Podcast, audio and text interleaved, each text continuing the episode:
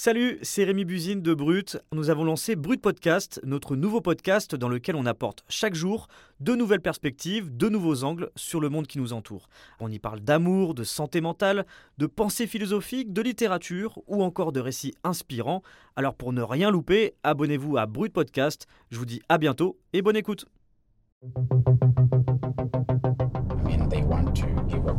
Ils veulent donner une bonne image du pays au reste du monde.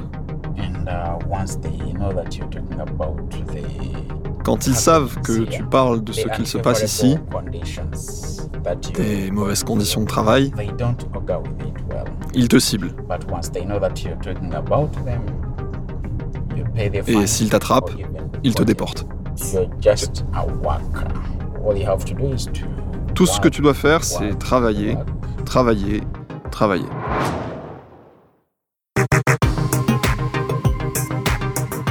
Le 20 novembre 2022, c'est le coup d'envoi de la Coupe du Monde de football au Qatar. C'est donc une première pour un pays du Golfe. C'est bien sûr un événement hors norme, une Coupe du Monde. Celle-ci, elle est prévue depuis 12 ans.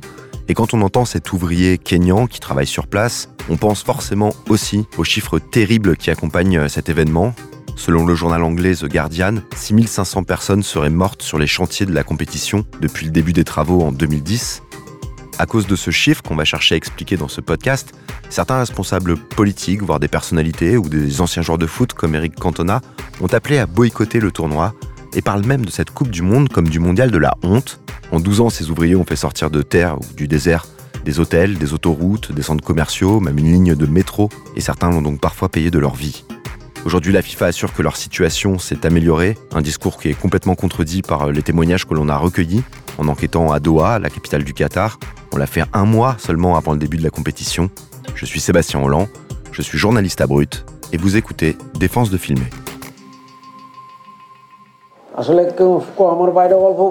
Mon frère est mort alors qu'il était encore jeune. Il est clair que le Qatar n'a pas fait ce qu'il fallait pour qu'il soit en bonne santé, lui comme les autres travailleurs. Son entreprise l'est forcé à travailler malgré la chaleur extrême. Et peut-être que s'il avait eu accès à un médecin, à des médicaments, il serait encore en vie. Si j'avais un joueur de foot en face de moi, là, je lui dirais qu'il est venu jouer dans un endroit qui méprise les travailleurs, qui a poussé mon frère à bout, et qu'il peut jouer, mais qu'il devrait au moins penser à ceux qui sont morts. Le nombre de travailleurs qui sont morts comme mon frère est très élevé.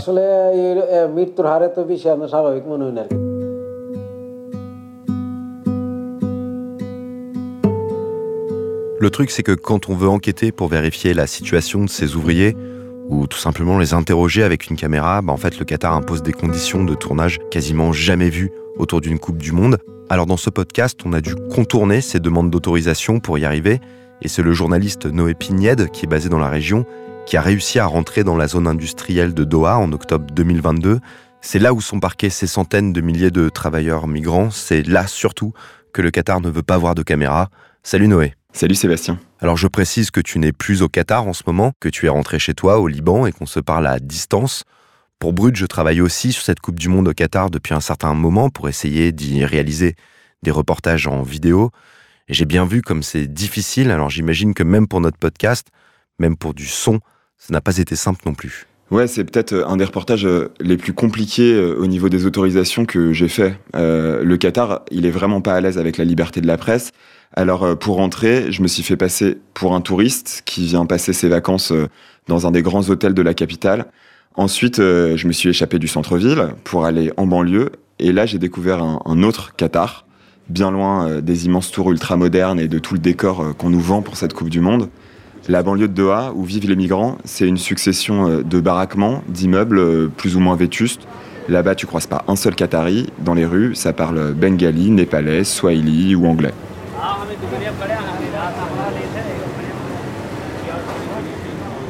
Et du coup, toi, Noé, tu as pu rentrer là-bas, ça ressemble à quoi? Bah, C'est euh, une immense zone euh, industrielle avec des bâtiments euh, un peu partout. En tout, il y a 400 000 personnes qui s'entassent en, périphérie de Doha. Certains travailleurs, bah, ils sont logés dans des immeubles qui ressemblent un peu à des lotissements HLM avec des grandes allées. Ça, c'est vraiment pour les plus chanceux. Mais pour beaucoup, bah, c'est des baraquements insalubres, euh, alignés euh, dans des petites ruelles. Il y a des poubelles qui débordent à l'entrée. Ça ressemble euh, presque à un bidonville, hein, en fait. Et quand tu pousses les portes, que tu demandes aux gens de te montrer où ils vivent, bah, tu découvres des chambres sans fenêtres où ils dorment à 6, parfois à 10, sur des lits superposés rouillés. C'est tout petit, super sale, ça sent le moisi, les cuisines, les toilettes Il n'y a vraiment aucune, aucune hygiène.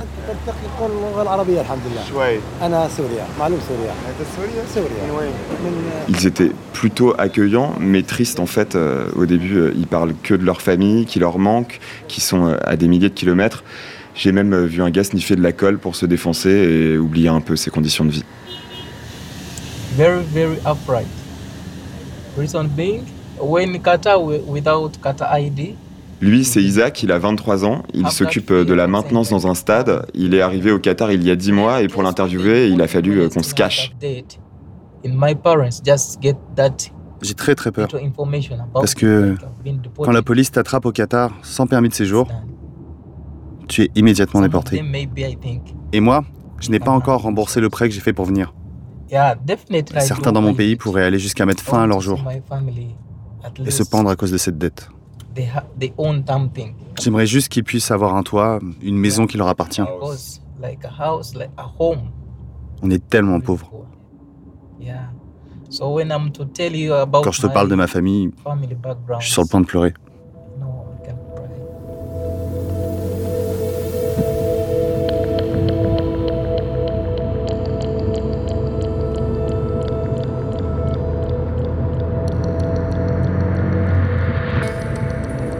Fait, euh, en me baladant avec ma voiture de location blanche euh, dans le quartier, je me suis rendu compte que beaucoup de gens me prenaient pour euh, un taxi local. Et du coup, je lui ai proposé de passer le chercher en bas de chez lui et de faire comme si je l'emmenais quelque part. J'avais placé un micro caché dans la voiture et on a roulé en discutant pour ne pas éveiller de soupçons. Et là, il m'a enfin raconté son histoire.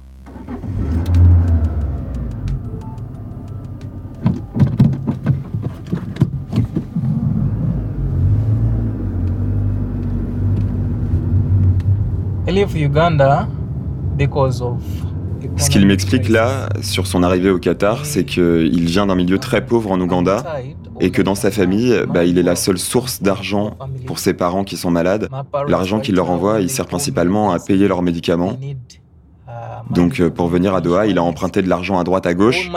Au départ, il était persuadé qu'il aurait un contrat, qu'il bosserait là euh, au moins deux ans et qu'il pourrait rendre sa famille un peu moins pauvre. Mais en fait, bah, tout ça, c'était du vent.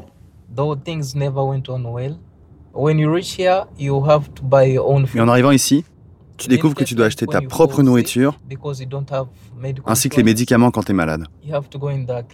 Car tu n'as pas d'assurance maladie. Tu dois tout payer. Tu finis par mettre 150 euros de côté chaque mois et tu réalises que c'est presque impossible de rembourser ton emprunt quand tu dois aider ta famille à l'étranger.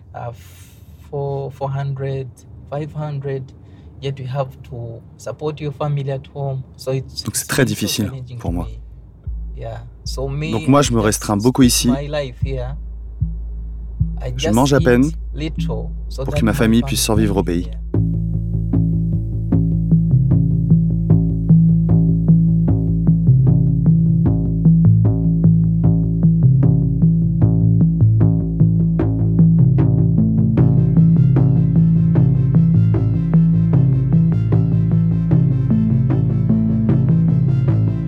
Ouais, là on l'entend bien, Noé. Enfin, Isaac, il est, il est à bout. On a, on a le sentiment qu'il a vraiment envie de rentrer chez lui là. Ouais, mais en fait, il est coincé. Pour les travailleurs endettés comme lui, euh, bah, le Qatar, euh, ça devient un endroit où tu restes bloqué. Euh, c'est pas le seul. D'ailleurs, j'ai rencontré Mike. Lui, il est kényan. Il est arrivé au Qatar il y a sept mois. Comme beaucoup d'Africains de l'Est, il bosse dans une entreprise de sécurité dans un stade où vont entrer des milliers de spectateurs. We have, um, Là, ce qu'il me raconte, c'est qu'il s'est fait avoir par euh, l'agence de recrutement dans son pays d'origine. Elle lui a fait miroiter un super salaire, euh, des avantages, et au final, euh, bah, il travaille 6 jours sur 7, 10 heures par jour. Il n'arrive même pas à mettre un centime de côté pour l'instant. Tout part dans le remboursement de son prêt. Lui, il a pu signer un contrat à durée indéterminée et il pensait que c'était une bonne chose. Mais en fait, il a découvert en arrivant au Qatar qu'on l'avait fait juste venir pour la Coupe du Monde et qu'à la fin, euh, il y avait de grandes chances qu'il perde son travail. C'est le bruit qui court dans la zone industrielle où vivent tous ces ouvriers. Après la coupe, le Qatar va renvoyer la majorité de la main-d'œuvre et du coup, euh, ils vivent tous avec la peur au ventre. La chaleur m'épuise. Ils ne me donnent pas assez à manger. Avant, je faisais 68 kilos. Maintenant, j'en pèse 62. Nos employeurs considèrent qu'ils sont propriétaires de nous. Mais quand tu tentes de survivre, tu t'adaptes. Tu fais plus attention à tes conditions, à certaines situations. Tu ne manges presque que du riz et tu finis par trouver ça normal.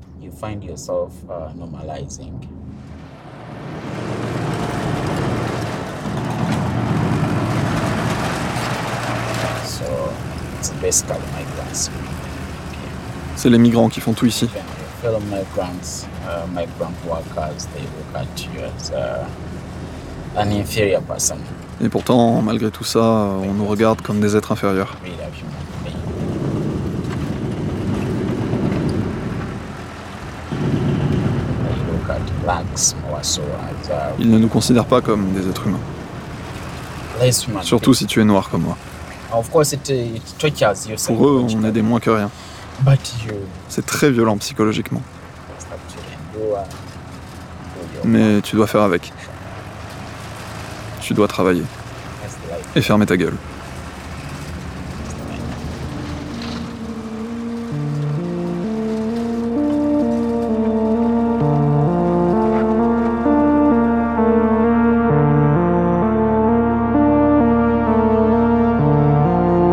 Il dit fermer sa gueule parce qu'au Qatar, il n'y a pas de liberté d'expression, pas de droit de grève, pas de possibilité de manifester.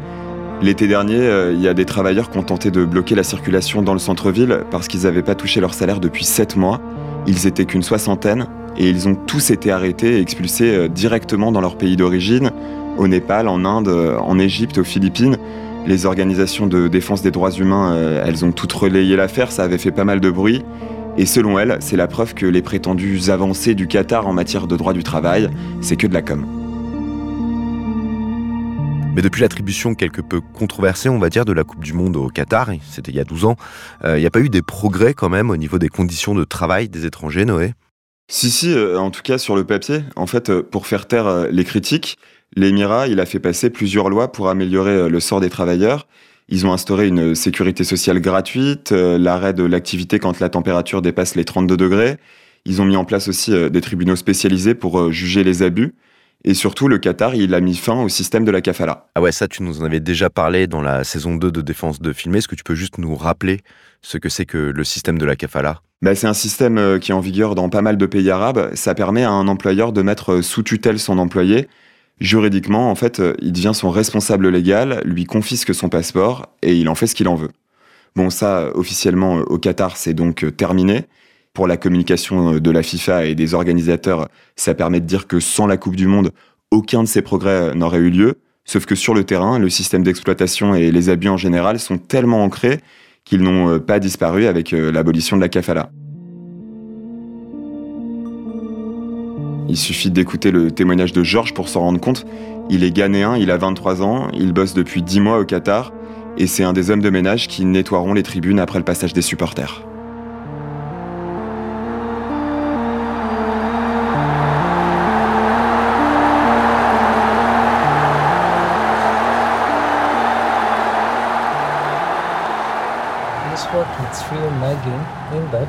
Tu es constamment harcelé au travail. Tu bosses sous la pression, on te demande de faire 10 trucs à la fois, mais tu n'as que deux mains et une tête. Ils te poussent, ils te crient dessus. Évidemment, tu perds le contrôle, tu deviens fou.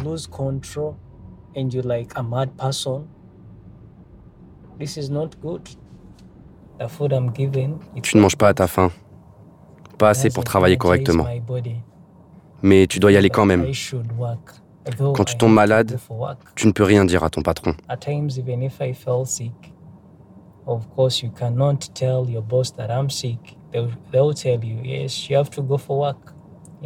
Même si tu as de la fièvre, tu dois travailler.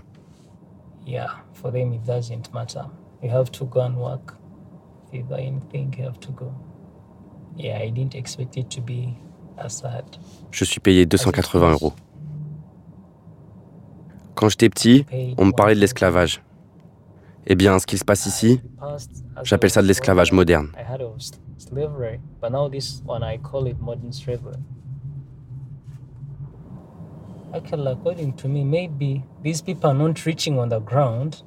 Et quand je lui ai parlé euh, des progrès vantés par euh, la FIFA, le Qatar et tous les défenseurs de ce mondial en matière de droit du travail, et eh ben Georges, ça l'a mis super en colère. Il, m'a dit qu'il n'avait jamais vu un inspecteur venir checker euh, comment il bossait ou où il vivait.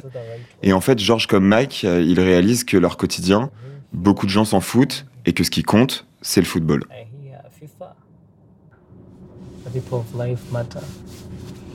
La, la vie des gens compte, plus qu'un jeu. J'aime, j'aime vraiment beaucoup le foot. Mais là, comment aimer le football quand on vit cette situation en tant que travailleur?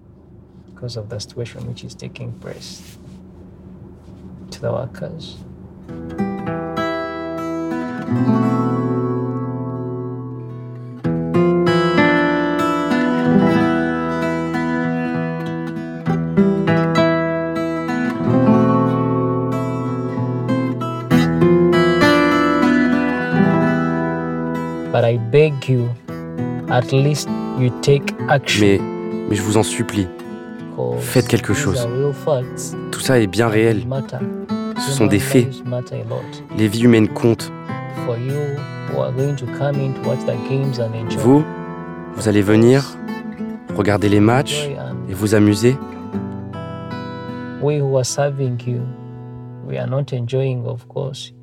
Nous, on va vous servir et être malheureux. C'est pas marrant. Alors que on aurait juste pu s'amuser ensemble.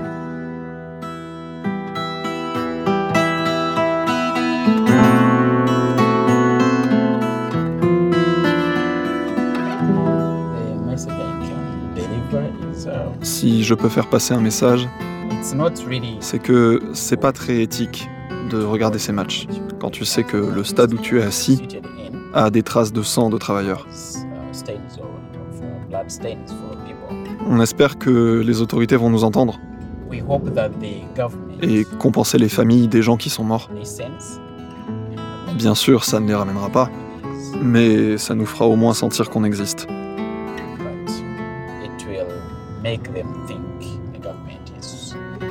je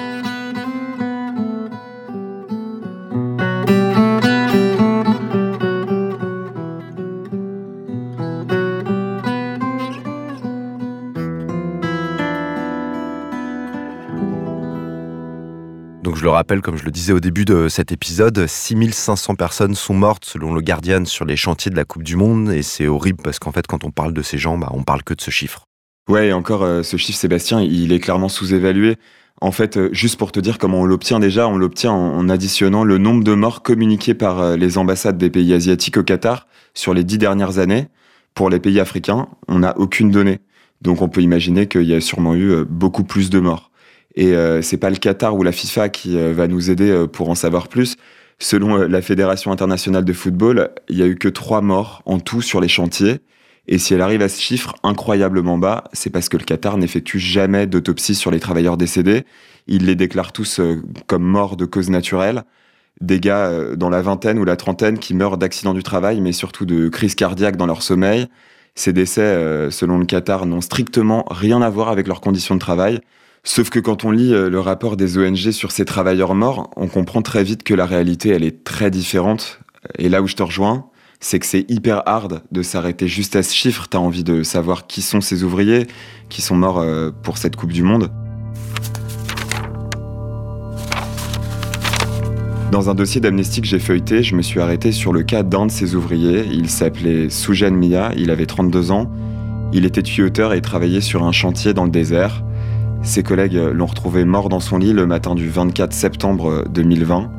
Ce qu'on sait, c'est que pendant les 4 jours qui ont précédé son décès, la température avait dépassé les 40 degrés sur le chantier. On peut donc légitimement imaginer qu'il est mort de déshydratation ou d'épuisement, mais non, pour le Qatar, sa mort est un hasard, c'est une mort naturelle. À 32 ans, Soujan Mia, il est rentré au Bangladesh dans un cercueil. J'ai pu contacter son frère Jamal, il vit à Dhaka, la capitale.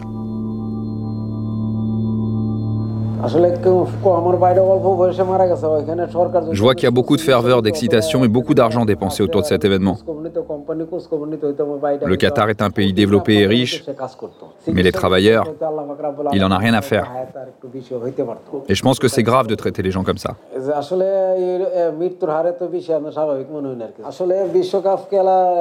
Cette Coupe du Monde, elle est réservée aux riches. Il n'y a qu'eux qui pourront aller voir les matchs dans les stades. Les pauvres, ils pourront la regarder à la télé. Si j'avais un joueur de foot en face de moi, là, je lui dirais qu'il est venu jouer dans un endroit qui méprise les travailleurs, qui a poussé mon frère à bout, et qu'il peut jouer, mais qu'il devrait au moins penser à ceux qui sont morts. Moi, je suis personne. Je suis juste un frère. Le monde ne va pas s'arrêter de tourner parce que j'appelle à boycotter cette Coupe du Monde. Et d'ailleurs, je ne le demande pas, ni aux joueurs, ni aux chefs d'État. Je demande juste d'être dédommagé et que ma douleur soit prise en compte.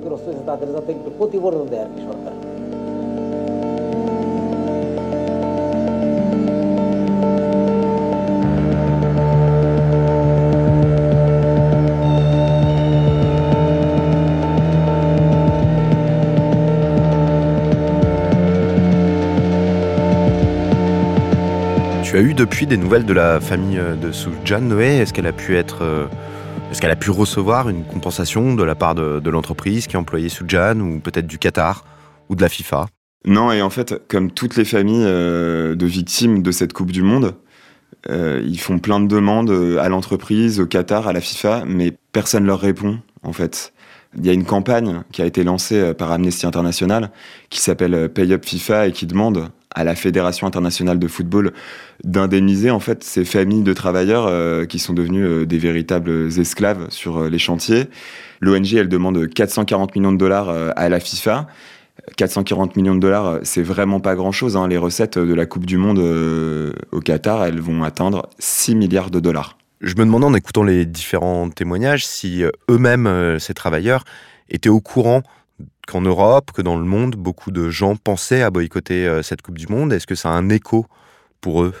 Alors c'est vraiment toujours moi qui ai amené le sujet du boycott. Eux, ils m'en ont jamais parlé. Après, euh, le boycott, on va pas se mentir, il a pas beaucoup d'impact sur le Qatar. Euh, quand on discute avec les responsables du comité suprême qui organise la Coupe du Monde que moi j'ai rencontré, bon, au pire, ils disent qu'on est raciste et que euh, en fait on critique la Coupe du Monde parce que c'est pour la première fois un pays arabe musulman qui organise cette Coupe du Monde.